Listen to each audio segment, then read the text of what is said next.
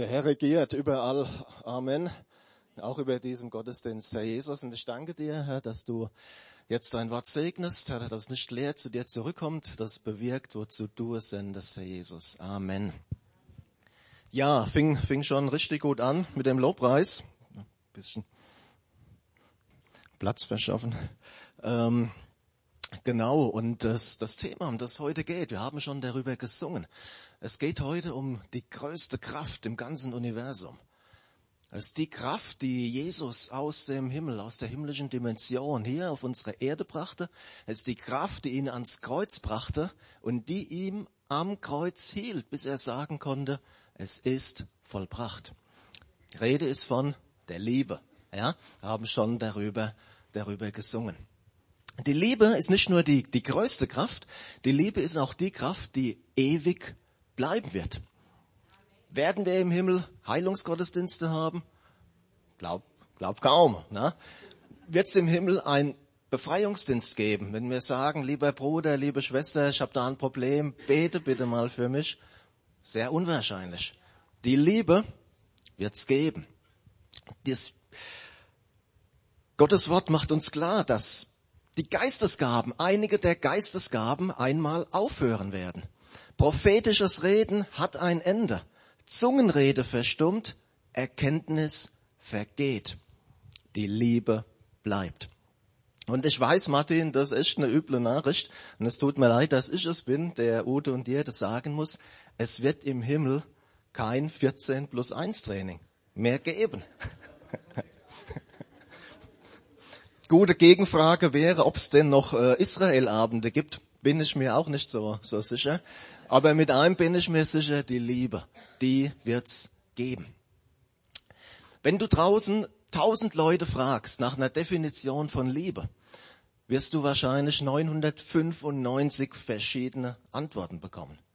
Es gibt ganz unterschiedliche Vorstellungen, Definitionen von Liebe. Die Bibel hat auch eine Definition. Ersten Johannesbrief. Gott ist die Liebe. Gott ist die Liebe. Das heißt nicht, Gott ist lieb, ja, wie wir es manchmal sagen, ah, der liebe Gott wird schon alles richten. Es das heißt nicht, Gott hat Liebe, es heißt, Gott ist die Liebe. So, genial. Dieser Gott, der die Liebe in Person ist, hat uns geschaffen. Stimmt doch. Er hat uns geschaffen nach seinem Bild. Und das heißt doch wieder, dass jeder Mensch, jede Schöpfung in sich eine ganz tiefe Sehnsucht hat nach dieser Liebe von Gott. Ist sich dessen vielleicht bewusst? Ist sich dessen vielleicht nicht bewusst? Aber ich bin überzeugt, unser Leben wird nicht gelingen. Unser Leben wird nicht in die volle Fülle hineinkommen, wenn wir nicht in diese Liebe Gottes hineinkommen. Und die, die Basis, die Grundlage, klar, das ist die, das ist die Entscheidung für Jesus, das ist die, die Bekehrung, die Umkehr, diese grundlegende Glaubensentscheidung, das ist die, die Basis dafür. Aber heute soll es weniger darum gehen, heute geht es eher um den Teil danach, um das, was danach kommt. Und ich habe ganz bewusst gesagt, in die Liebe hineinkommen, denn ich glaube, das ist ein Prozess. Ja, das ist keine punktuelle Sache, so einmal und wir sind für ewig und immer drin. Wäre schön, aber es ist ein Prozess. Es ist ein Prozess, der dem einen leichter, dem anderen schwerer fällt. Die gute Nachricht heute Morgen, die definitiv gute Nachricht heute Morgen ist, wenn wir hier ein Defizit haben, muss es nicht dabei bleiben. Denn es gibt etwas, ich nenne es die Liebesschule Gottes. Die Liebesschule Gottes. Und wir wollen heute Morgen einfach mal zwei Personen betrachten, die durch diese Liebesschule Gottes gegangen sind. Die erste Person ist eine Frau, eine Frau aus dem Alten Testament, und zwar die Lea, die Frau Jakobs. Genau genommen die erste Frau gab es ja mehrere. Kommen wir sehr bald nochmal drauf zurück. Und kennt ihr, kennt ihr Leute, die niemals in der Lotterie etwas gewinnen? Die nie einen freien Parkplatz finden? Die nie einen Regenschirm dabei haben, wenn es regnet und umgekehrt? Sagst vielleicht, klar kenne ich so jemand, bin ich selbst, ja. Wie dem auch sei, ich glaube, die Lea war genau so eine Person. Das fing schon relativ früh an, nämlich bereits mit dem Namen. Lea ist im Deutschen natürlich wunderschöner Name. Ja. Im Hebräischen gibt's da ein paar Deutungen, die sind nicht ganz so vorteilhaft. Also man weiß es nicht hundertprozentig, aber so eine Deutung ist zum Beispiel müde. Müde. Also stell mal vor, deine Eltern nennen dich müde oder müder. Ja? Hey müde, wollen wir Fußball spielen? Ach, lass mal, bin viel zu müde. Also ein richtig guter Start ins Leben, oder? Was das Aussehen betrifft, da ist die Bibel auch so ein bisschen kryptisch. Es heißt, Leas Augen waren matt. Hier in der Übersetzung, es wird oft auch mit schwach übersetzt. Wer ältere Übersetzungen hat, die unrevidierte Luther oder unrevidierte Schlachter, die, die sind äh, weniger freundlich in, in dem, wie sie das wiedergeben. Wir wissen nicht genau, was uns die Bibel damit sagen möchte, aber als sicher darf gelten, dass die Lea gegenüber ihrer Schwester Rahel wenig vorteilhaft abstach.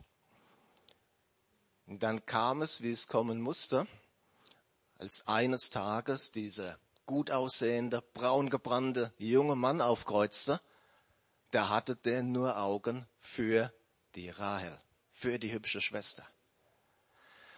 Ihr wisst, oder die meisten werden wissen, wie es weiterging. Der Jakob, der musste dann trotzdem die Lea heiraten. Da hat der, der Schwiegervater, also Leas Vater, tatkräftig mitgeholfen. Aber dann gingen die Probleme direkt weiter. Denn es war definitiv keine Liebesheirat. Und wenn wir das lesen, dann denken wir oft, die arme Rahel, der arme Jakob, äh, richtig reingelegt. Aber wie wird sich bei alledem die Lea gefühlt haben? Denn wir lesen eines nicht. Wir lesen nicht, dass die Lea dabei mal irgendwie gefragt worden wäre. Und die Bibel macht deutlich, dass es nicht so war, dass die Lea einfach ein bisschen weniger geliebt wurde als die Rahel, sondern es heißt, sie war ungeliebt. Sie war ungeliebt. Und das ist hier noch relativ milde ausgedrückt. Das hebräische Wort, das hebräische Wort heißt eigentlich verhasst. Lea war verhasst. Da war eine, verstehst du, war eine ganz starke Aversion, eine ganz starke Ablehnung von Seiten ihres Ehemanns. Und ich glaube, spätestens an der Stelle sind wir uns wirklich sicher, dass Lea ein echtes Liebesdefizit hatte. Und was machst du, wenn du ein Defizit hast? Du versuchst es zu füllen. Damals wie heute. Und gibt es ja auch ein paar Möglichkeiten. Ja? Geld, Arbeit, Anerkennung durch Leistung, irgendwelche sexuellen Abenteuer, irgendwelche Süchte. Ja? Jetzt war es damals so, für eine Frau kam weniger eine Karriere als Zahnärztin oder Managerin in Betracht, aber da gab es was anderes. Kinder bekommen. Je mehr Kinder, je besser. Und wenn da noch Jungen dabei waren, dann war das eigentlich als Frau das Großartigste, was dir passieren konnte. Und dann bist du normalerweise im Ansehen wie eine Rakete nach oben gegangen. Lea wurde schwanger und gebar einen Sohn und gab ihm den Namen Ruben, denn sie sagte, ja, der Herr hat mein Elend angesehen denn jetzt wird mein Mann mich lieben. Was macht Lea? Sie verbindet die Geburt ihres Sohnes Ruben, Ruven, Ben, hebräische Wort für Sohn, mit der Hoffnung, dass ihr Mann sie jetzt lieben wird. Das Problem ist, es gibt eine Art von Liebe, die kann dir nur Gott geben. Die kann dir nicht dein Ehepartner geben, die kann dir nicht, können dir nicht deine Kinder geben, die kann dir auch nicht deine Gemeinde geben. Ja, wir sollen, versteht mich nicht falsch, wir sollen uns lieben, einander ist ein Gebot. Ja, es heißt, ihr Männer liebt eure Frauen. Das ist ein Gebot, das ist keine Option, das ist ein Gebot. Aber wenn wir an den Anfang zurückdenken, es gibt eine grundlegende Liebessehnsucht hier in uns die kann nur einer stillen und das ist Gott. Und alles andere wird nicht funktionieren. Genauso war es bei der Lea. Und sie wurde wieder schwanger und gebar einen Sohn und sie sagte, ja, der Herr hat gehört, dass ich ungeliebt bin. Also da hatte sich überhaupt nichts geändert an der Situation. Ungeliebt. Das gleiche Wort über das wir vorhin gesprochen haben. Verhasst eigentlich. Ja, hat dann Simeon, Shimeon, Shama, höre, ne? Shama Israel, höre Israel. Das klingt in diesem Namen mit. Und sie wurde wieder schwanger, gebar einen Sohn, da sagte sie, diesmal endlich wird sich mein Mann an mich anschließen, denn ich habe ihm drei Söhne geboren. Darum gab man ihm den Namen Levi. Sich anschließen, das wird verwendet in der Bibel, zum Beispiel, wenn sich ein Fremder dem Gott Israels angeschlossen hatte. Also das Wort, das spricht von Gemeinschaft, von enger Vertrautheit. Und es ist, es ist nicht schwer zu sehen, was hier passiert. Wir sehen hier eine Frau, die verzweifelt versucht, Liebe zu bekommen, Zuneigung zu bekommen, das Problem ist, sie sucht letztlich an der falschen Stelle. Und wenn wir einen Moment mal weggehen von der Lea und uns mal fragen, wo, wo versuchen wir manchmal unsere Seele, unser Herz zu füllen, ist es nicht auch manchmal an der falschen Stelle. Und wir bleiben nur leerer und frustrierter zurück.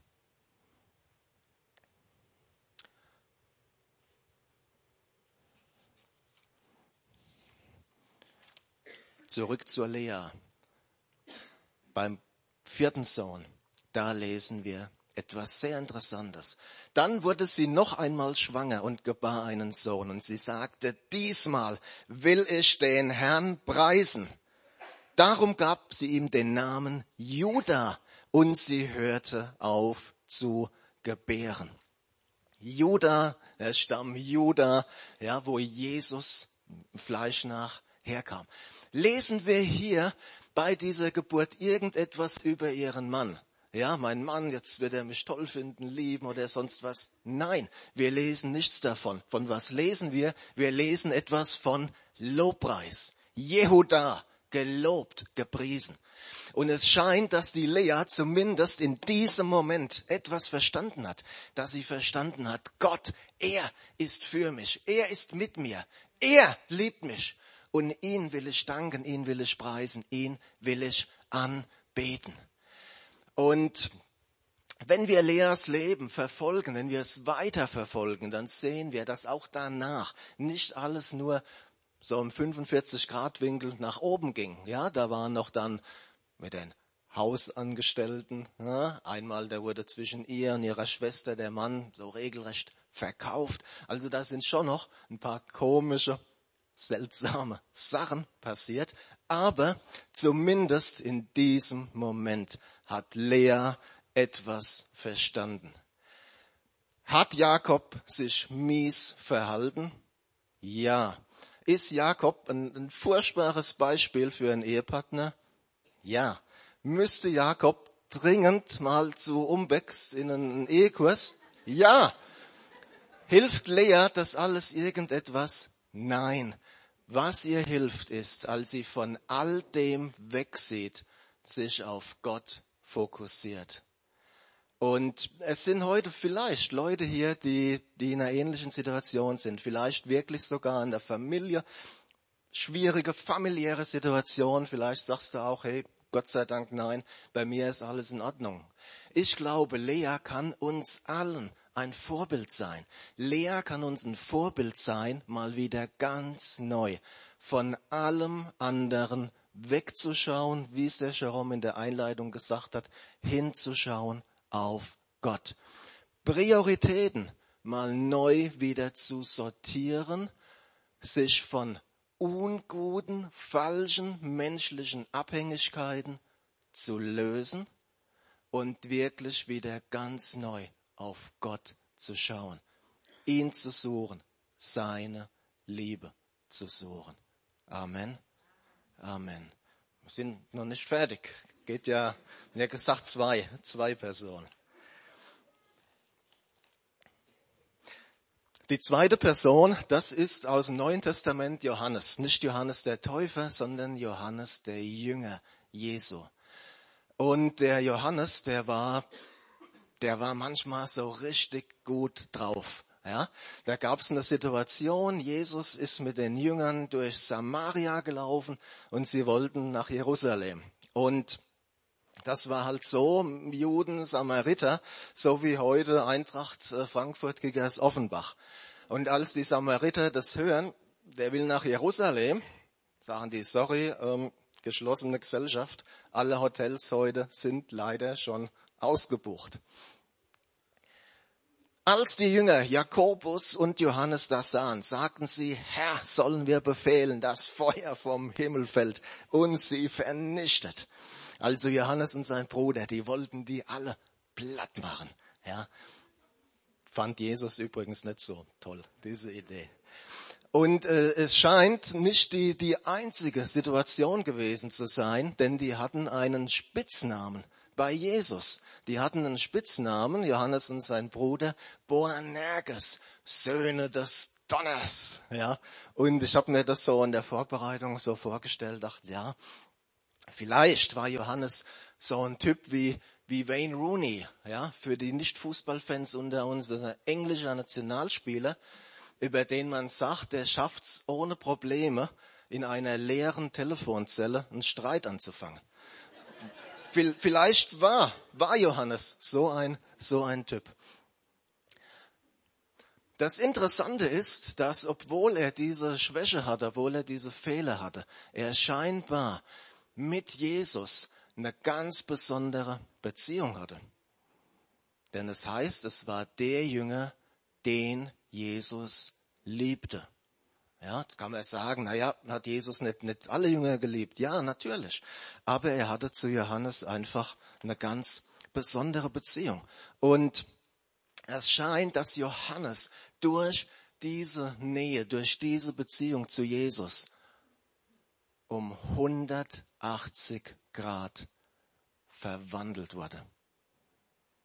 Aus diesem Donnersohn wurde ein Sohn der Liebe. Woher wissen wir das? Wir wissen es aus dem, was Johannes schrieb. Im, im Griechischen Agap Agapao, Agapao, also diese Lieben, diese hingebende Liebe, diese Agape, Agape-Liebe. Dieses Wort kommt für die Freunde von Statistiken im Matthäusevangelium siebenmal vor, bei Markus viermal, bei Lukas neunmal, bei Johannes 27 Mal. Johannes schreibt in seinem Evangelium mehr von Lieben als die drei anderen synoptischen Evangelien zusammen. Das Wort Liebe, Agape, bei Matthäus einmal, bei Lukas auch einmal. Und allein in den Johannesbriefen, und wer die Bibel ein bisschen kennt, weiß, die Johannesbriefe, die sind jetzt nicht so riesig umfangreich, 17 Mal. 17 Mal. Und der Johannes, der hat, der hat äh, Sachen geschrieben wie, wie diesen ganz bekannten Vers. So sehr hat Gott die Welt geliebt, dass er seinen einzigen Sohn gab, damit alle, die an ihn glauben, nicht verloren gehen, sondern ewiges Leben haben. Geliebte, lasst uns einander lieben, denn die Liebe ist aus Gott und jeder, der liebt, ist aus Gott geboren und erkennt Gott. Wir lieben, weil er uns zuerst geliebt hat. Sechsmal Liebe, viermal in einem einzigen Vers. Der Johannes, der wurde verändert. Gott ist die Liebe. Und diese Liebe, sagt uns die Bibel, die ist in, in, in Jesus Christus konzentriert. Sozusagen eine absolut hochdosierte Form der Liebe Gottes in Jesus Christus. Und natürlich, ähm, das ist ein Aspekt von Gott. Gott ist auch ein heiliger Gott, Gott ist ein gerechter Gott. Und für manche sind vielleicht auch diese Aspekte eher dran, mal zu betrachten. Aber heute ging's um den Aspekt der Liebe. Und da sagt Gott auch zu uns, ich habe euch lieb. Ich habe euch lieb. Und ich glaube, dass dieser Gott, der eine Lea getröstet hat, dass dieser Gott, der einen Johannes verwandelt hat, dass dieser Gott heute hier ist, mitten unter uns. Und dass Gott heute Herzen berühren möchte, dass er, ich sag's mal, Lea-Herzen, egal ob du ein Mann, egal ob du eine Frau bist, Lea-Herzen verbinden möchten, heilen möchte, dass er aus Leute wie einem James Rooney, ein Johannes, späterer Johannes machen möchte. Und wir wollen nach dem Gottesdienst gerne auch, auch für dich beten, aber wir wollen jetzt auch als Gemeinde uns äh, Zeit nehmen.